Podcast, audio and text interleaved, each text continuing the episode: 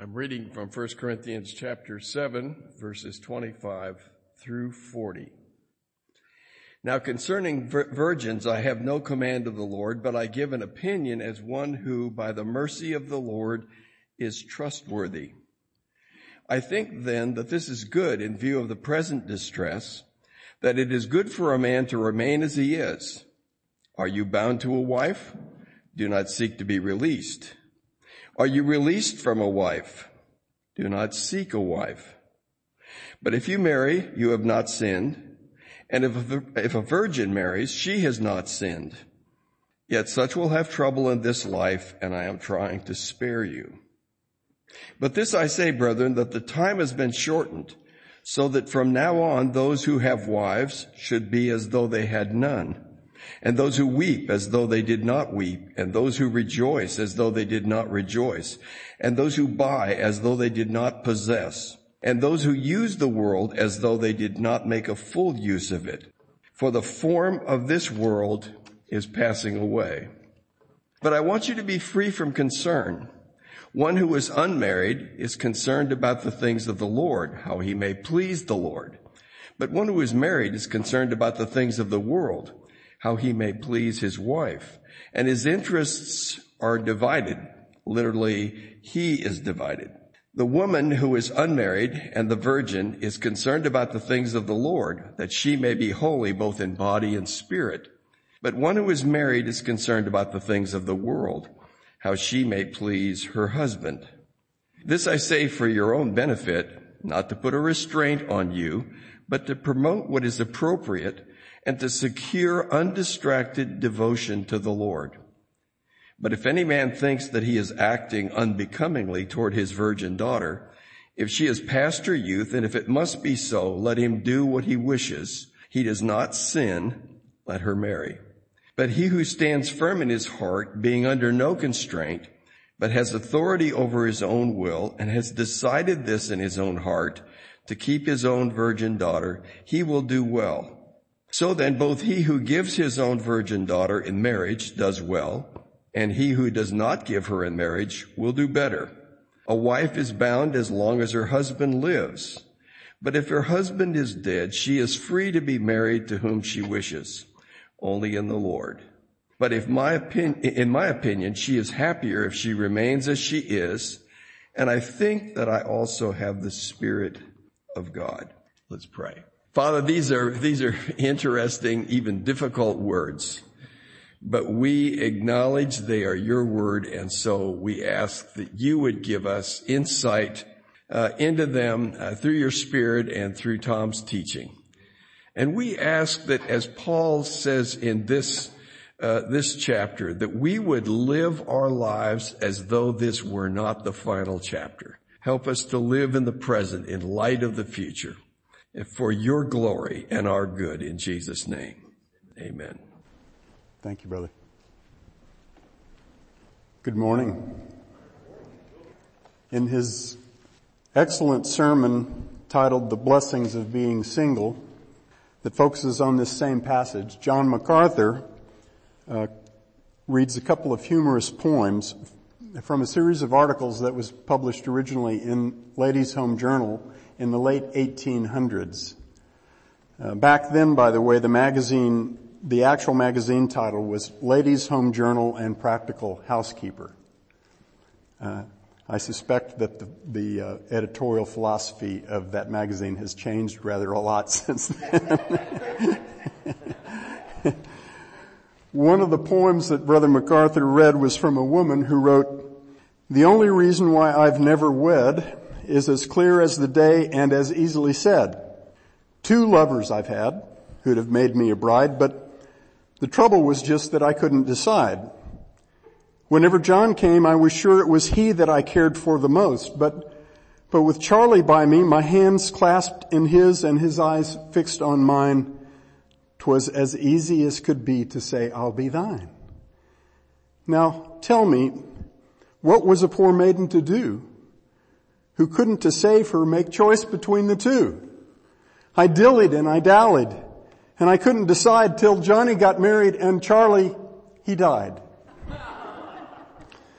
And that is the reason why I've never wed, for how could I help it, as everyone said, when Johnny was married and Charlie was dead. I think uh, a good many young Christian men and women uh, in our day find a lot to relate to in that little poem. Young adults who do marry are getting married later and later on average these days.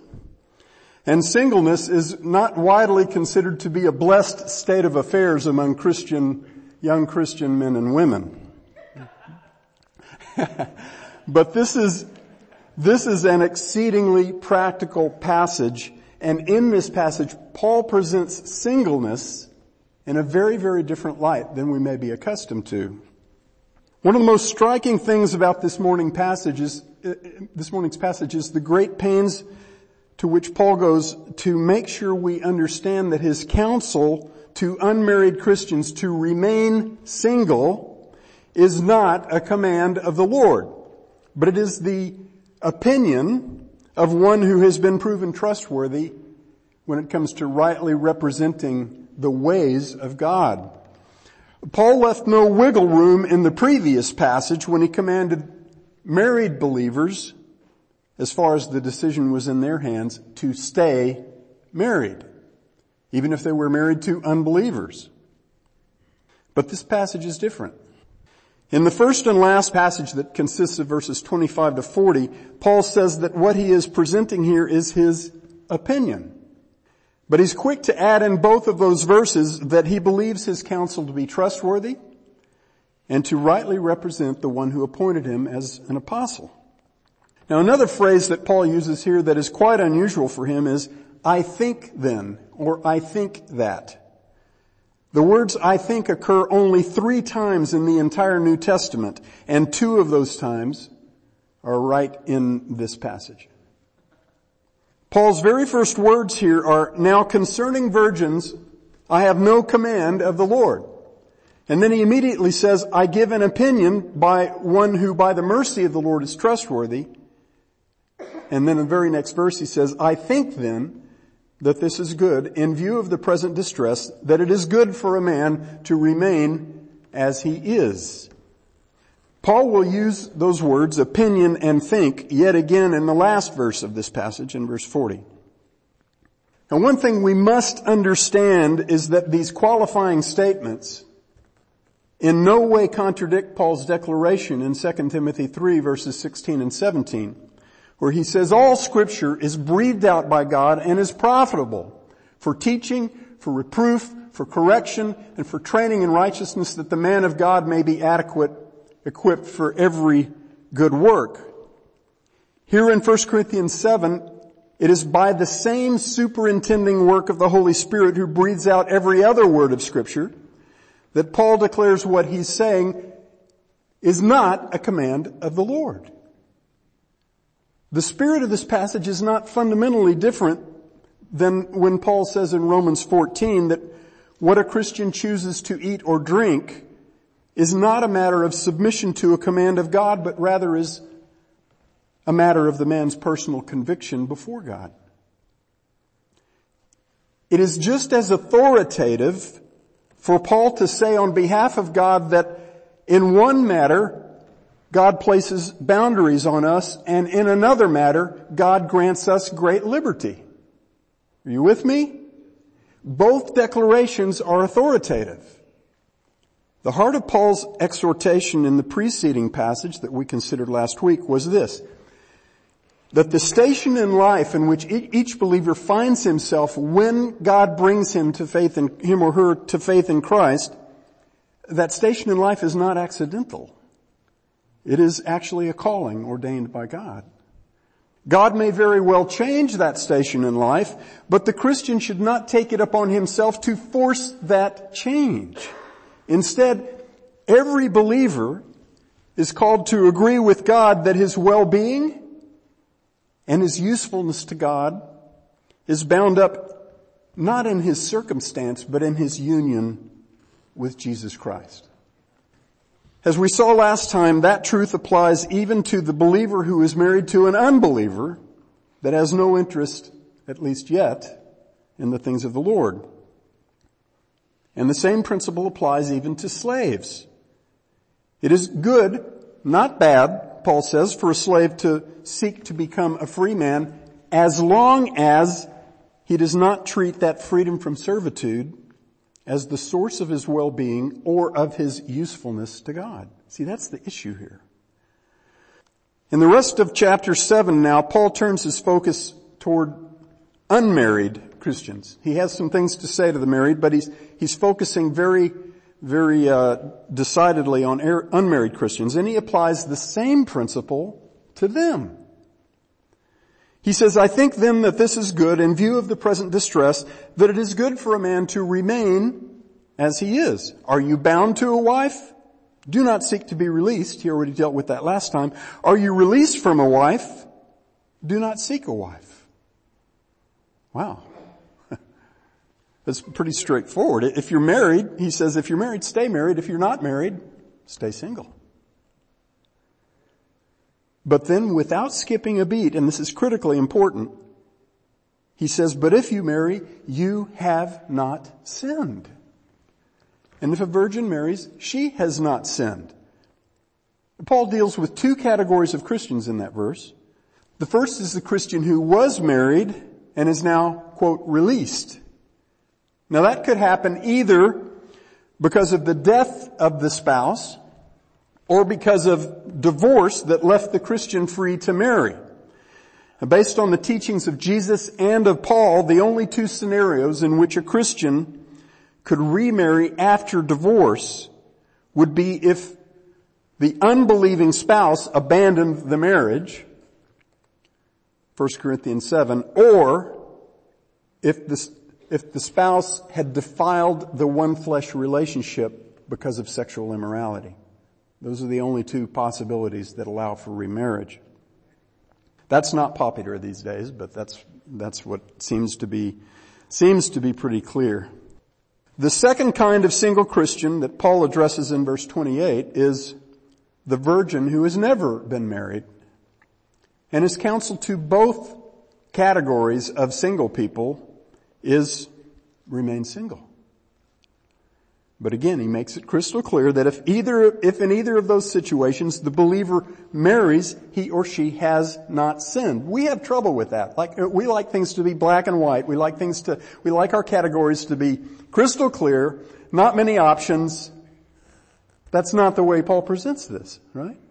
Authoritatively, that's not the way Paul presents this. And so we have to deal with it as, as it's given to us.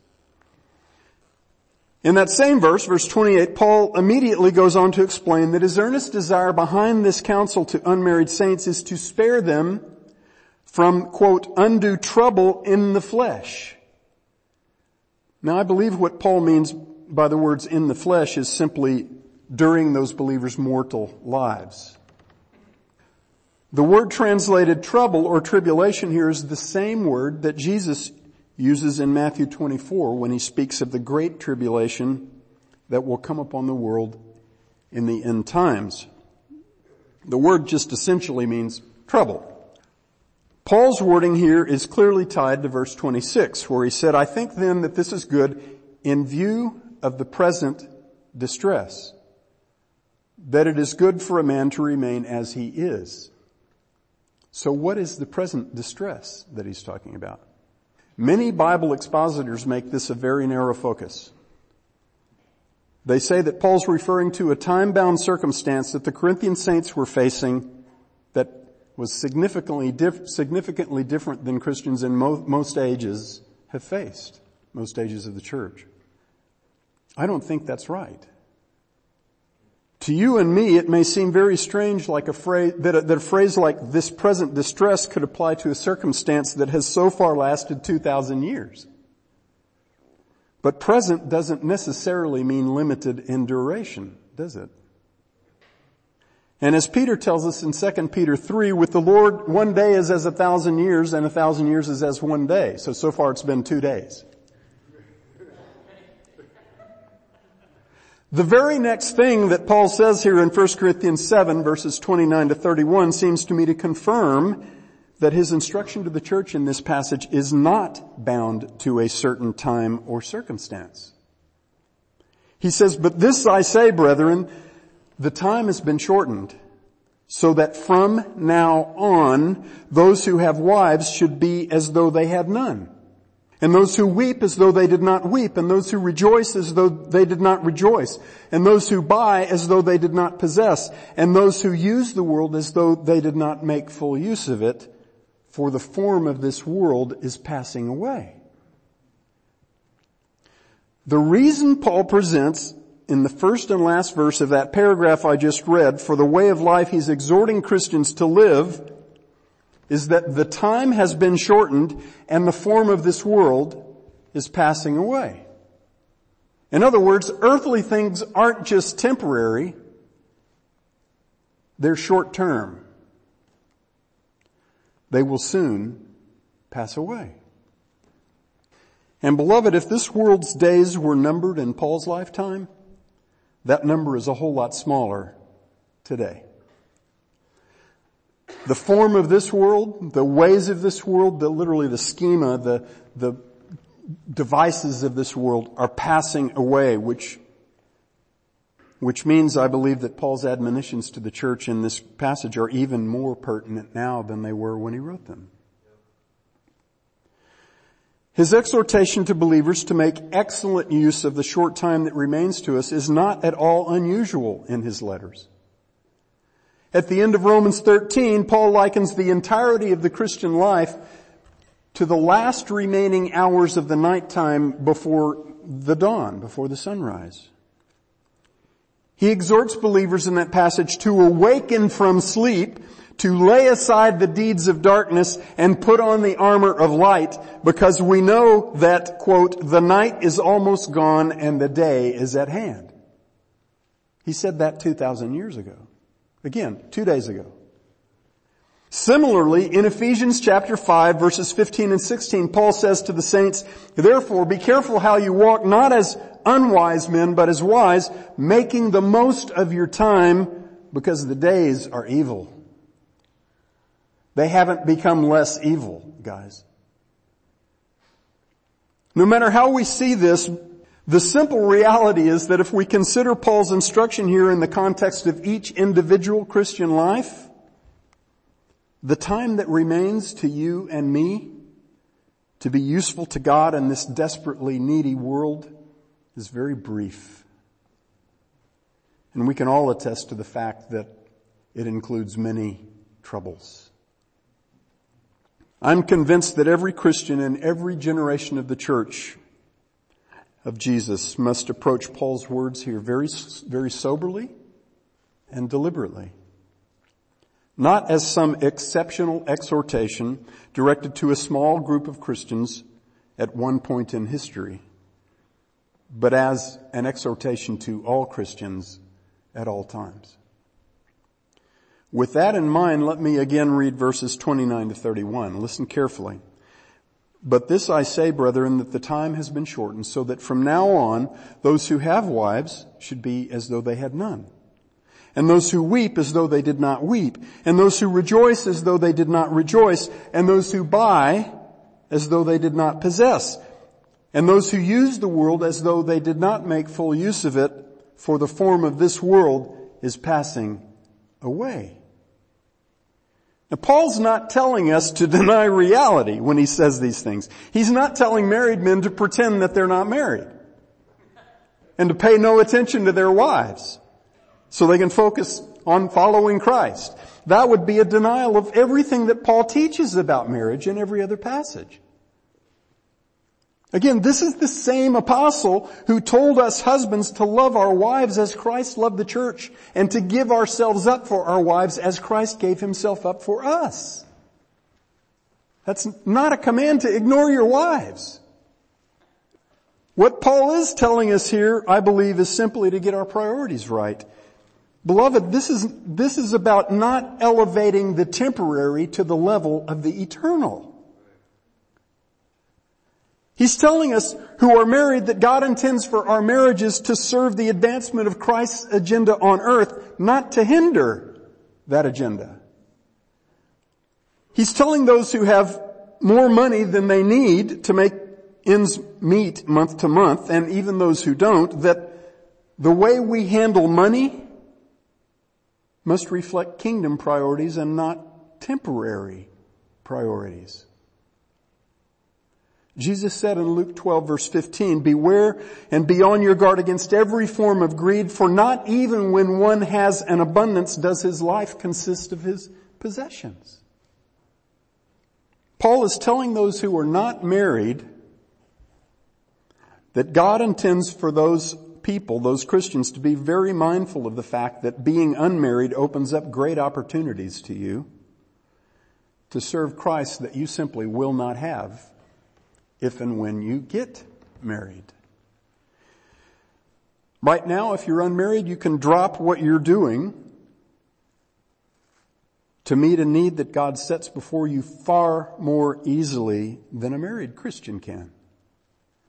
You can pull up stakes and move into a new work of ministry without uprooting your wife from her job or your children from their schools and friendships. And you can risk your life and your livelihood for the sake of the gospel without risking someone else's for them. Single Christian, are you taking advantage of the, those opportunities or are you squandering your singleness on pastimes that do nothing to move you toward Christ-likeness and to point other people to Christ. When Paul says that those who weep should be as though they did not weep, and that those who rejoice should be as those who do not rejoice, he's not contradicting his own words in Romans 12:15 where he said, "Rejoice with those who rejoice and weep with those who weep." Not at all. He's saying in effect, do not make the presence of pleasure or pain in your life a barometer of your well-being. And don't cling to the pursuit of rejoicing and the avoidance of sorrow. I loved what, what Jim said this morning about Karen. She's, she's in a rehab hospital. She's in severe pain. Her legs are swollen and she looks at this, this caregiver that's in the room with her and says, are you okay? And this lady bares her soul to Karen and Karen gets to share the beauty of Christ with this, this dear lady. See, Karen, though she had every cause to weep, she was living as though that didn't define her. That didn't determine what she must do. You get it? You see what I'm saying here? What God, what Paul is saying here? It's about kingdom priorities. It's about an eternal view of things. If you believe that your well-being comes from the pursuit of rejoicing and the avoidance of weeping, you will make yourself useless to God. Live your life to glorify Christ and to move His agenda forward on this earth. It's an eternal agenda. If you don't want to needlessly add to the weeping part, don't be in a hurry to change your present station in life. Because, beloved, your station in life simply doesn't matter very much when it comes to your purpose for being here. And when God wants to move you, He's going to move you. I've had five careers. I, I had no idea that my life would take that path. No idea at all. And I don't regret any of it. Because at every phase of my life, God has, He has given me marvelous opportunities. Both to, to, to know Him and to serve Him and to enter into the lives of other people with the, with the reality of the gospel of Jesus Christ. It doesn't matter that much what your station in life is. Instead of being bent on changing your circumstance, focus on using your circumstance to advance the gospel of Jesus Christ. And beloved, if you are single now, but you're convinced that you don't have the spiritual gift to stay single, which is almost universal, don't waste your singleness while you have it. I'll say again, if and when you do marry, you will never again be able to respond to the needs of people around you with the same immediacy that you can right now. It won't be like that when you're married. If you're single and you believe God is calling you to go to the other side of the world to a people group that has had little or no exposure to the gospel of Jesus, or even if you just want to do that for Christ, you have the liberty to do so, both in terms of the revealed will of God. He likes it when Christians do things like that. And you have the freedom from earthly encumbrances that your singleness affords to you, at least for a time. It doesn't mean that married people don't get to go to the other side of the earth. It's just that they have more to consider when they do. If you are single, this passage should come, this passage should drive you to strongly consider whether the freedom from encumbrance that comes with being single might mean that it would be best for you to remain single. But whether you marry or don't marry, do what you do for the eternal glory of God. That's the one filter that always, always applies. In verses 32 to 35, Paul brings us to the goal of all of these admonitions in this part of the letter, and that goal that he zeroes in on at the end of verse 35 is to move every believer literally toward or in the direction of undistracted devotion to the Lord. Undistracted devotion to the Lord. I'm going to read verses 32 to 35 and as I do, I want you to listen for the words concern or concerned that, that word shows up five times in four verses. And I want you also to listen for the contrast between the things Paul calls the things of the world and those that he calls the things of the Lord. Listen. He says, but I want you to be free from concern. One who is unmarried is concerned about the things of the Lord, how he may please the Lord. But one who is married is concerned about the things of the world, how he may please his wife he is divided. The woman who is unmarried and the virgin is concerned about the things of the Lord, that she may be holy both in body and in spirit. But one who is married is concerned about the things of the world, how she may please her husband. And then listen, he says, this I say for your own benefit, not to put a restraint upon you, but to promote what is appropriate and to promote undistracted devotion to the Lord, to, to move you toward undistracted devotion to the Lord. Now, Paul is not presenting these admonitions to the married to mess, to the unmarried to mess up their lives. That's not his goal. He's not bent on depriving single people of good stuff. Think about it, guys. These words were breathed out by God through a man who had discovered real contentedness in every circumstance of his exceedingly difficult and constantly challenging life. That's what he says. I have learned in whatever circumstance I find myself to be content. Paul's days were filled with joy, peace, power, purpose, and eternal significance, all while being truly contented. How many married people can say that and how many unmarried people can say that? How many of us can say that? That's the goal. That's what Paul is after here, guys. When Paul said earlier in this chapter that he wished every Christian man could be as he is, that didn't come from a heart of arrogance or of legalism. It came from a heart of tender affection and genuine love for God and for his children us. When Paul speaks of undistracted devotion to the Lord, right at the end of that set of verses, he's talking about a life that concerns itself overwhelmingly with eternal things rather than with temporary things. And that, beloved, takes focus. It doesn't happen passively. It does not happen passively. How is it that God through Paul equates concern for pleasing your spouse with concern for, quote, the things of the world when God himself created marriage?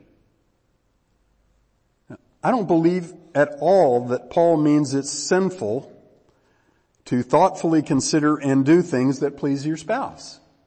In fact, I think that's an assignment for every husband from God. Unless, of course, your spouse's name is Jezebel or Herodias or something like that. in other words, unless the things that please your spouse are repugnant in the eyes of God. In 1 Peter 3 verse 7, after instructing wives to quietly and humbly submit to their husbands out of submission to the Lord, Peter commands Christian husbands and he says, likewise husbands live with your wives in an understanding manner, showing honor to the woman as the weaker vessel since they are heirs with you, they are heirs with you of the grace of life so that your prayers may not be hindered. Clearly, we husbands are not supposed to be unconcerned about the needs of our wives in the here and now. But we must understand that both we and our wives have been given a hope and a mission that will very soon leave the temporary concerns of this mortal life in the dust. And even the dust will be burned away and replaced with redeemed ground. In that message, that John MacArthur did on the same passage. He said that Paul is reminding the saints here that marriage has no relationship to eternity. And I would add, except, except as a picture of the eternal relationship between Christ and His church. In Matthew 22, the Pharisees tried to trip up Jesus with an elaborate story about a woman who had been passed from as wife from one brother to another until one at a time all seven brothers had died. The Pharisees asked Jesus, in the resurrection therefore, whose wife of the seven shall she be? For they all had her. and Jesus' answer, as usual, was not what the Pharisees expected. He said to them, you are wrong. I love how he starts that because you know neither the scriptures nor the power of God. And by the way, if you want to be wrong, there's your formula right there. Know neither the scriptures nor the power of God and you will be wrong. For in the resurrection they neither marry nor are given in marriage but are like angels in heaven.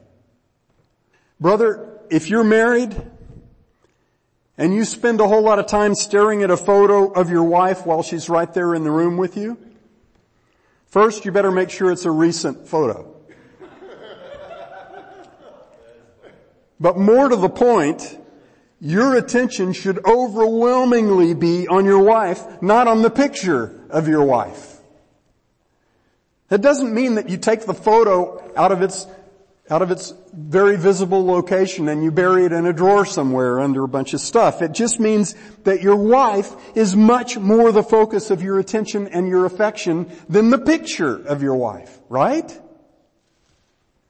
Marriage is a God-given, richly blessed, temporary, earthly representation or picture of a far far greater eternal reality. And that reality is the union between Christ and His bride, His church.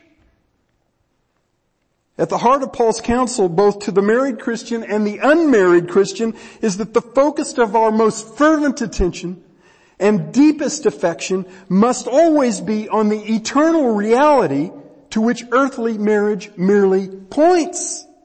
And that reality is that beautiful everlasting union between Christ and His church.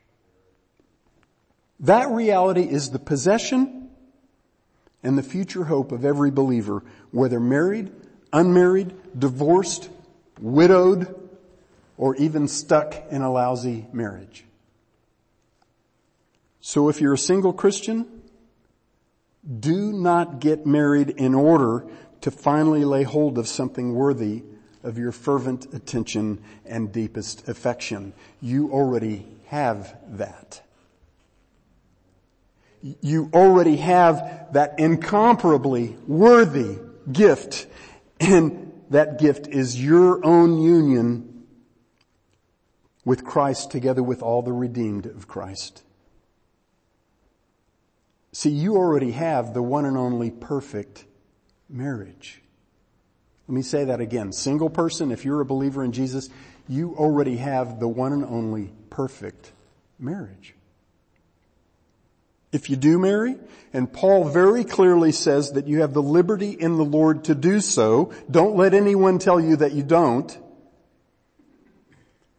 If you do marry, don't marry out of lack, but out of fullness. I talked about this some last week, but this is so very important, beloved. There are good reasons and bad reasons that young Christian men and women choose to marry. Marrying to finally be happy because you've never been happy being single is a pursuit that's doomed from the start. Marriage is a really, really bad move for unhappy people. If you're marrying to cure your loneliness, you need to know that some of the most desperately lonely people in the world are married. You marry to give, not to get. You marry to lay your life down for another person as Christ laid his life down for you. For us. You marry to love another person out of overflowing fullness, not out of unmet need. And if you're a Christian, that works out really well because God has lavished upon you the unfathomable riches of Christ. And nobody can take that away from you. A Christian who has no real, daily, durable joy in his relationship with the Lord really shouldn't get married. Joy is not the absence of sorrow or pain. Joy is delight in God that can't be undone by sorrow or pain. If you're not regularly experiencing that delight in God, please wait until you are before you get married. I was 27 years old, 26 years old when I, when I met my beloved Debbie. Every relationship I had before that was, was unidirectional. You know what that means? Unrequited. You know what that means? It means I fell in love with them and they didn't fall in love with me. and I, I did that a lot. And I was so unready to be married. I was so unready to be married. I'd been a Christian since I was 16. But I praise God that He didn't let any of those, any of those combinations work out until I met Debbie. And, and what was so cool is that before I met her, I quit going, I quit looking to be married. And I'm not, please understand, I am not saying that Christians should not desire marriage. That young Christians, I'm not even saying that young Christians, that it's a bad thing at all for them to, to look at Christian dating ser- services. Some people hate that. I don't have a problem with that at all. But beloved, don't treat marriage like it's going to make it well with your soul. If it's not well with your soul, because it won't. It won't. And, and, and God brought me to the point where I got that. I fundamentally, to the core of my being, got that. And so I quit agonizing over the fact that I was single. And you know what happened? I went to a wedding and, and I, I was an usher. It was, it was Joyce, Joyce Lehman's daughter's wedding, Karen's wedding. And, and the groom was my dear friend from seminary.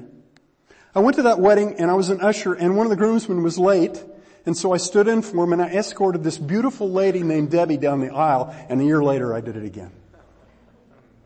He dropped her in my lap when I wasn't looking.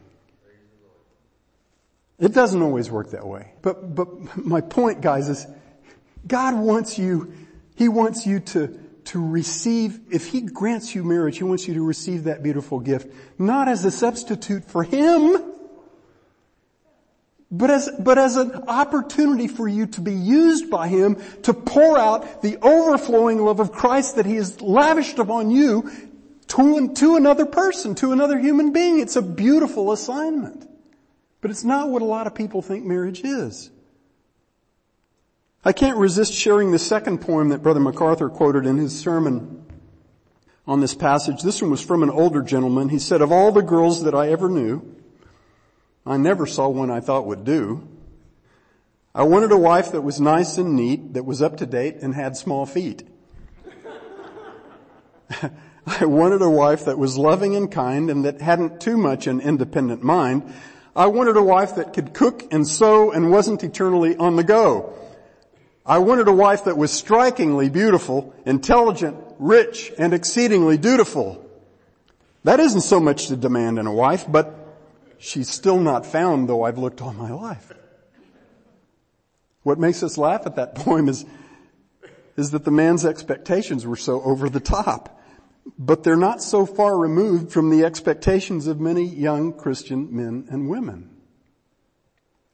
I have to say, and I may be wrong, certainly in individual cases, I'm, I'm sure I'm wrong, but I think the reason that a lot of young Christians don't get married is because they're looking for this, this serendipity, this, this situation, this one person in the entire universe that's right for them. Do you know there are people in this room who, whose marriages were arranged?